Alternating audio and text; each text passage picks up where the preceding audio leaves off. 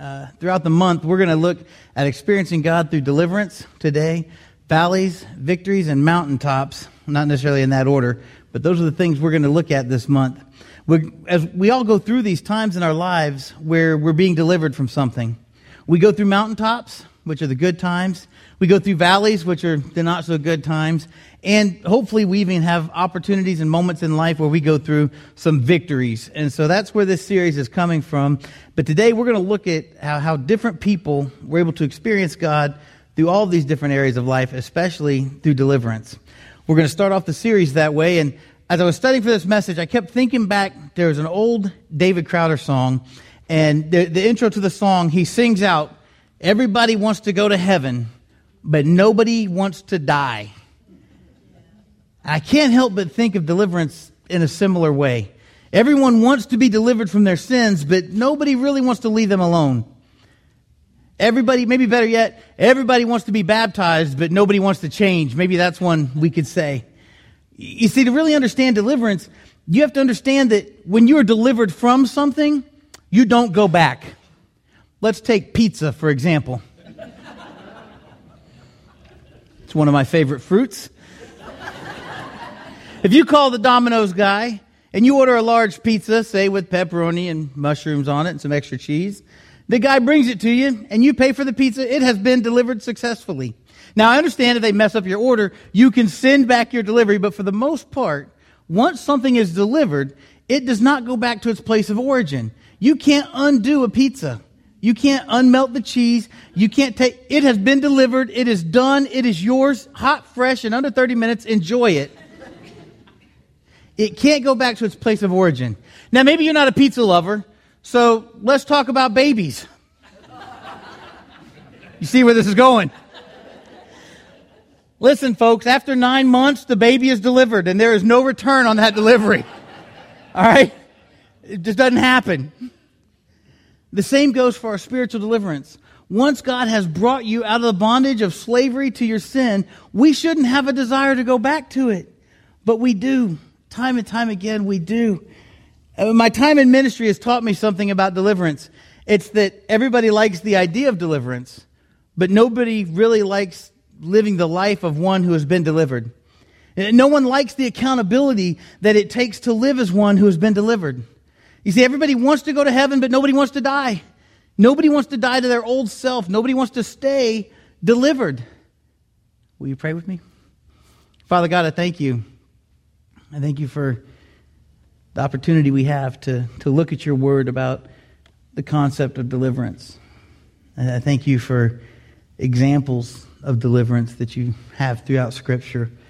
And as we look at some of those today, I pray that you will open our hearts to your word, that when this is all said and done, we will respond to your word in a way that's honoring to you. I pray that you'll show us what it is as individuals that we need to be delivered from. That you'll, you'll show us if we have areas in our life that we need to continually be delivered from something. Help us to not desire to go back to that old self or to that old sin or to that old habit, but help us to, to accept the fact that you can deliver us and that we won't look back and long for what we've been delivered from. It's in your son's name we pray. Amen. Go ahead and turn in your Bibles to Exodus chapter 14. Uh, today I'm going to use the example of the Israelites and, and I'm going to talk about their deliverance. Now, you see, at this point, as you're turning to Exodus chapter 14, you need to understand the Israelites have experienced the 10 plagues. They, they have witnessed the 10 plagues upon the whole land that is Egypt, and, and they've been, the, the plagues were delivered on Egypt and on Pharaoh, and finally Pharaoh tells Moses to leave and never return. And so as we get to Exodus 14, we pick up in their story at the crossing of the Red Sea. Exodus chapter 14, verse 1. Then the Lord said to Moses, Tell the people of Israel to turn back and encamp in front of Pi Hahiroth, between Migdol and the sea. In front of Baal Zephon, you shall encamp facing it by the sea. For Pharaoh will say of the people of Israel, They are wandering in the land. The wilderness has shut them in. See, Pharaoh's going to think they're lost. I will harden Pharaoh's heart, and he will pursue them. And I will get glory over Pharaoh and all his host and the Egyptians shall know that I am the Lord. And they did so. When the king of Egypt was told that the people had fled, the mind of Pharaoh and his servants was changed toward the people, and they said, What is this we have done, that we have let Israel go from serving us? So he made ready his chariot and took his army with him, and took 600 chosen chariots and all the other chariots of Egypt with the officers over all of them. And the Lord hardened the heart of Pharaoh, king of Egypt, and he pursued the people of Israel while the people of Israel were going out defiantly. The Egyptians pursued them, all Pharaoh's horses and chariots, and his horsemen and his army, and overtook them, encamped by the sea at Pi Hahiroth in front of Baal Zephon. When Pharaoh drew near, the people of Israel lifted up their eyes, and behold, the Egyptians were marching after them, and they feared greatly. And the people of Israel cried out to the Lord. They said to Moses, Is it because there are no graves in Egypt that you have taken us away to die in the wilderness? What have you done to us in bringing us out of Egypt? Is not this what we said to you in Egypt? Leave us alone that we may serve the Egyptians, for it would have been better for us to serve the Egyptians than die in the wilderness. I have to pause there for a second because they've just been delivered from 700 years of slavery. Not like bondservant slavery, but like cruel slavery a slavery where even just about 80 years prior to this time in their lives, the Egyptians even killed all the firstborn males, all the babies, because they were too numerous. Eh, they watched these same Israelites have been protected from the plagues and had been delivered from slavery of Egypt. And this is what they say to Moses. This is really what they say to God. It would have been better for us to serve the Egyptians than to die in the wilderness as free men. Wow but we do the same thing. Thanks for forgiving me of my sins, but these people are my friends. I have to go and drink with them. It's just a social drink once a week. It's not a big deal. Thanks for forgiving me of my sins, but you know, it's really cheaper if we just move in together and live with each other. We're going to get married eventually anyways. What's the big deal? You know, the thing I've realized about Christians is, is we like to really put it out and, and, and be ugly to people in our society who are dealing with things like homosexuality. That's a horrible, horrible sin. How can you do that? How can you live like that? But we don't have a problem living male and female with one another. We, we don't have that problem. We, we, we don't have a problem calling out the sins of our world, uh, things like abortion and how horrible it is. But yet we don't, on the other hand, step up and, and, and offer to adopt those babies that would have been aborted. We don't, we don't offer to go to a place like Choose Life and say, you know what, I want to set up something to help a young couple that's deciding to keep a baby. And, and so for the next six months, I'll buy the diapers for that baby. We, we won't do that, but we'll, we'll curse them for, for destroying a life that's yet to be born. And the reality is, we're no different than the Israelites. Thanks for forgiving me for my sins, but you know, as soon as things get a little bit rough, we forget that the same God who delivered us from our slavery will be the same God that will protect us from the oncoming attacks of the enemy army. We forget, and, and when we forget, we resort to finding out the solution on our own. The Israelites were ready to surrender. They were like, just take us back, we go peacefully. But look at what Moses says to them, uh, verse 13. He said to the people, Fear not, stand firm, and see the salvation of the Lord which he will work for you today. See, he will work that. That deliverance, God will work. But we have to trust in him to work that deliverance. He will work that today. For the Egyptians whom you see today, you shall never see again. The Lord will fight for you, and you have only to be silent. The Lord said to Moses, Why do you cry to me?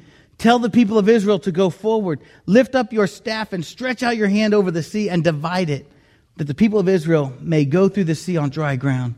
And I will harden the hearts of the Egyptians, so they shall go in after them. And I will get glory over Pharaoh and all his hosts, and his chariots and his horsemen. And the Egyptians shall know that I am the Lord when I have gotten glory over Pharaoh, his chariots, and his horsemen. Then the angel of God, who was going before the host of Israel, moved and went behind them. And the pillar of cloud moved from before them and stood behind them, coming between the host of Egypt and the host of Israel. And there was this cloud and the darkness, and it lit up the night without one coming near the other all night. And Moses stretched out his hand over the sea, and the Lord drove back the sea by a strong east wind all night and made the sea dry land, and the waters were divided. And the people of Israel went into the midst of the sea on dry ground, the waters being a wall to them on their right hand and their left. Of the, the Egyptians pursued and went in after them into the sea, in the midst of the sea. All Pharaoh's horses, his chariots, his horsemen, his whole army is following them. And in the morning watch, the Lord in the pillar of fire and of cloud looked down on the Egyptian forces and threw the Egyptian forces into a panic, clogging their chariot wheels so that they drove heavily. And the Egyptians said, Let us flee from before Israel, for the Lord fights for them against the Egyptians. Are you getting all this? Are you, you putting all this together in your mind? You see, when God delivers his people, he takes them all the way through. And the enemy of the Israelites realizes that the Lord fights for them.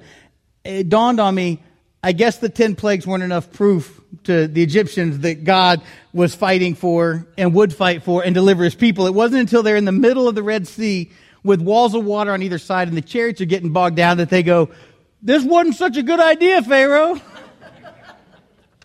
Plenty of warning. And then the Lord says to Moses, Stretch out your hand over the sea, that the water may come back upon the Egyptians, upon their chariots, and upon their horsemen.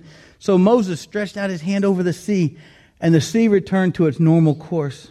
When the morning appeared, and as the Egyptians fled into it, the Lord threw the Egyptians into the midst of the sea. The waters returned and covered the chariots and the horsemen of all the host of Pharaoh that had followed them into the sea. Not one of them remained. But the people of Israel walked on dry ground through the sea the waters being a wall to them on their right hand and on their left. Thus the Lord saved Israel that day from the hand of the Egyptians, and Israel saw the Egyptians dead on the seashore. Israel saw the great power that the Lord used against the Egyptians. So the people feared the Lord, and they believed in the Lord and in his servant Moses. Listen, brothers and sisters, the reality is that the difficulties in our life are indicative of nothing. Israel went as God instructed them to the Red Sea. They, they were at that point in the will of God, maybe not really understanding all of it, but they were at the will of God. They were in the will of God. And sometimes it's hard for us to submit to the will of God, especially during a time of deliverance, because we, we look back. And sometimes we look back to that with fondness. Sometimes we look back to it with, I don't think I want to go there again. But just like the Israelites in that, that process of being delivered, they look back. Sometimes the, the situations that we need to be delivered from are from our own creations, our own doing. And sometimes they're part of God's allowance and part of God's direction, like in the case of Job. But either way, God's providence in our difficulties should never cease to amaze us. The whole deliverance process with the Israelites, God was working his purpose on Pharaoh a ruler who claimed to be the rising and setting sun. I think it's only fitting that the creator of the rising and setting sun would eventually set on Pharaoh, if you will. And we reach a part in this story where Pharaoh thinks the Israelites are trapped. He thinks he's got them. And he gets word that they're headed toward the Red Sea. He knows they don't have any boats. He knows they don't have any way to cross. He thinks they're somewhat lost. They don't know where they're going. And he sees the opportunity for revenge. He decides to take it. And the Israelites see him coming and they begin to freak out. Ah. And we do the same thing. We get in over our heads with sin and we do the same thing. There was no need for them to freak out because the reality is this whole deliverance maybe wasn't necessarily for the Israelites. Think about this for a moment. At, at this moment in their history, they're actually just bystanders. What if the deliverance was used by God to accomplish his purpose of destroying what was Egypt? Because of what they stood for and what they worshiped and the things that they did. What if the deliverance was used by God to accomplish his purposes? What if your deliverance was used for God's purposes? Wait, it is. He delivered you from sin so that you could go and tell others about him. But hold on to that thought for a second. We're going to come to that in a minute. But even if God was doing this whole deliverance thing from Egypt for his own purpose, can't you see in this story that his purposes will benefit the Israelites as well. His purpose may have been to crush Pharaoh from the very beginning, but in doing so, he brought the Israelites out of slavery. He offered them a land that, that was beyond anything they really could understand at that moment. And so, so even though it was for his purpose, his purpose benefited the Israelites as well. And the fact is that his purpose for delivering you will also benefit you as well. You see, no man stands alone when he stands for God. And no trial comes alone when we serve our God through that trial. our lives are a part of a greater providence that is being worked out by God. The problem with deliverance is that most of us, uh, most of the time, our own self centeredness keeps us from seeing what God is doing through us and for us during that time. And so, like the Israelites, we think we'd be better off in slavery to our masters of sin than to actually go through the process of deliverance because sometimes deliverance is painful. God has reasons for how He delivers us. He has reasons for how He delivered Israel. He knows what we are going to face, and He knew what the Israelites were going to face. He, he wanted them to see His power. He knew that as they went from the Red Sea to the Promised Land, that they were going to face enemies. And right off the bat, He shows them His power. He knows what the Israelites were going to face. He wanted them to see his power.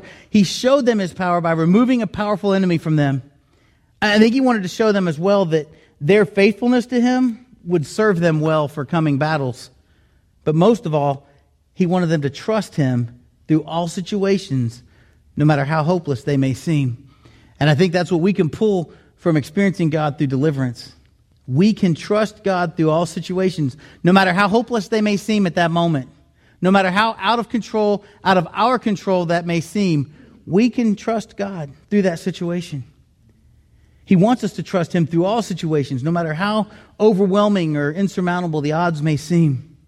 You know, the whole deliverance process was to teach them and to prepare them for what was to come. If Israel hadn't been brought to the Red Sea, they would have missed out on witnessing kind of a double miracle. And that is, they were delivered from slavery, and then they witnessed Egypt being destroyed. Because when your whole army and your ruler are destroyed, there's not much left to what you have. Both things happen in one single act by our awesome God. But what about what God has delivered you from? What was your deliverance like? Your sin has been abolished and your life has been restored, but it's not your life anymore. It's His. I have something else I want to share with you concerning how we can experience God through deliverance. And, and this is the story of the Gerasene demoniac. It's in Mark chapter 5, verses 2 through 20. And I, I love this story. It's actually one of my favorite stories about deliverance because I think it, it shows us a good example of how we should live once we've experienced God through deliverance. Um, and so, Mark chapter 5, verses, verse 2 is where we're going to start. And when Jesus had stepped out of the boat, immediately there met him out of the tombs a man with an unclean spirit. He lived among the tombs, and no one could bind him anymore, not even with a chain for he had often been bound with shackles and chains, but he wrenched the chains apart and he broke the shackles in pieces. No one had the strength to subdue him. Night and day among the tombs and on the mountains, he was always crying out and cutting himself with stones. And when he saw Jesus from afar, he ran and fell down before him and crying out with a loud voice, he said, What have you to do with me, Jesus, Son of the Most High God? I adjure you by God, do not torment me. For he was saying to him, Come out of the man, you unclean spirit. And Jesus asked him, What is your name? He replied, My name is Legion, for we are many. And he begged him earnestly not to send them out of the country. Now a great herd of pigs was feeding there on the hillside, and they begged him, saying, Send us to the pigs, let us enter them. So he gave them permission, and the unclean spirits came out and entered the pigs. And the herd, numbering about 2,000, rushed down the steep bank into the sea and drowned in the sea. The herdsmen fled and told, told it in the city and in the country, and the people came to see what it was that had happened. And they came to Jesus and saw the demon possessed man, the one who had had the legion, sitting there, clothed and in his right mind, and they were afraid. And those who had seen it described to them what had happened to the demon possessed man and to the pigs, and they began to beg Jesus to depart from their region. As he was getting into the boat, the man who had been possessed with demons begged him that he might be with him. And he did not permit him, but said to him, Go home to your friends, tell them how much the Lord has done for you, and how he has had mercy on you. And he went away and began to proclaim in the Decapolis how much Jesus had done for him, and everyone marveled. When this man, he finds himself delivered and he wanted to go with Christ. He wanted to go with the Savior. That's gratitude. Christ saved him. Christ redeemed him, made him whole again. He had delivered him from the hand of the enemy. And this man cries out, Let me follow you around the world. Where you go, I will go. But the Lord says, You go home and tell your friends what good things the Lord has done for you. And he started home. Scripture doesn't say what I'm about to share with you, but I've got a very vivid imagination, and I would like, I, I read this and I imagine what it was like for this man as he began to walk home into his home village. Can, can you imagine how maybe as he approaches his house, his children would look out the, the window and, Dad's coming. Shut the door. Shut the door. The mother would cry, Look out, fasten the windows, bolt the door in the house. Many times he very likely came home and abused his family with a spirit like that. Broke things and trashed the house, alarming the neighbors. They see him coming down the street and, and he, and he still, he comes and he gets to the door and he gently knocks. You don't hear a sound as he stands there. They don't know what to think. And at last he sees his wife at the window and he says, Mary.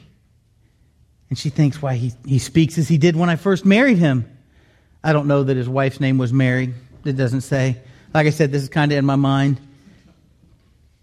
She looks out and, John, is that you? I forget that's a good name for, for a guy that, you know, has been totally redeemed. Uh, John, is that you? Yes, Mary, he replies, it's me. Don't be afraid anymore. I'm well now. I, I kind of I see that in my mind. I see that, that wife open the door. She pulls back the, the bolts and, and looks at him and sees the, the clearness in his eyes, and the first look is sufficient. And she, she I'm, I'm a romantic. She jumps in his arms. It's a big hug, like an airport scene, maybe. They haven't seen each other in a while, and she hugs him. She, and, and then she's like, Whoa, how did all this happen? How, how are you standing here before me? And well, have a seat. I'm going to tell you how I got cured. And the kids are maybe hanging back because they're not real sure. Is this real or not? And he says, You know, I was there in the tombs, cutting myself and, and running about in my nakedness when Jesus of Nazareth came. Mary, did you ever hear of him? He's the most wonderful man. I've never seen a man like him. He just ran in and he told those devils to leave me, and they left me. And he cured me. And I said to him, I want to follow you. Except he said, No, go home and tell you about it. Uh, maybe the children at this point are beginning to gather around their dad, and, and maybe the older ones are running off to tell their friends, Hey, Jesus has cleansed my father. He's normal again. Listen, I, I don't know how that looked, but I know this. We've got a mighty deliverer in Jesus Christ. And I don't care what affliction you have. I don't care what you struggle with. I don't care what you think may have a hold on your life. He will deliver you from it. The Son of God who cast out those devils can and will deliver you from your sin. He can and will deliver you from your addictions. And once again, we see that God has a purpose and a plan when he delivers us, when he delivers us. This man wanted to follow Jesus, but Jesus said, "No, go back to your home. Go back to your family. Go back to your village. You go back to your community and you tell them what the Lord has done in delivering you. And he returned to the Decapolis. By the way, that means 10 cities. He returned to that area and he told people about Jesus. You could probably, in my mind, stretch it out a little bit and say he was one of the first missionaries. He went to the very people that told Jesus to leave their region and told them about him. You see, his deliverance wasn't so much about Christ sending the legion of demons to the pigs and the pigs to their death as it was restoring that man to his right mind and having that man, having the man that everyone knew to be crazy and possessed, to now go and share what had happened to him. Listen, this guy didn't even share the gospel message. The Bible says he went away and began to proclaim in the Decapolis how much Jesus had done for him, and everyone marveled. He didn't even get into what we know as the gospel. He just went into Jesus changed my life because I once was a crazed lunatic. I'm sure he has scars all over his body that, that help tell his story. How about you? Are you ready to really experience God through deliverance? Are you tired of just pretending to follow God like the Israelites did? I think that's part of the problem. The Israelites were like, all right, Moses, we'll follow you because none of these plagues have fallen upon us. So we'll follow you. And then they got to a tight spot and they were like, whoa, it would have been better for us to just live out as slaves than to die out here. And then God really delivered them. And then it was like, whoa. Are you ready to really experience God through deliverance? Are you ready to begin to leave some of that garbage behind and stop pretending to follow God like the Israelites? Are you ready to accept accountability in your walk with the Lord? Are you ready to put your old self to death and truly live the life of someone that has been delivered from the bondage of sin? Are you ready to be more like the Gerasene man, willing to follow Jesus anywhere, or just to go back and tell your family and your friends what he's done for you? And live your life like someone who's experienced God through deliverance. If you're ready to do that, what are you waiting for? As we come to our response time today, won't you respond to God's word? It doesn't matter what you've done or where you've been or where you're currently at. He will deliver you from the burden of sin. And when He delivers you, you can live with purpose once again. No longer a slave to the same things day in and day out, but free to be a reflection of Him. Whatever your response is today, don't go another day being a slave to sin. Will you stand and sing with us and, and respond to God? Because if we don't start making those changes and walk away from that stuff for real, it's just going to follow us wherever we go. God is our refuge, He is our strength, and we can depend on that. Will you sing with us?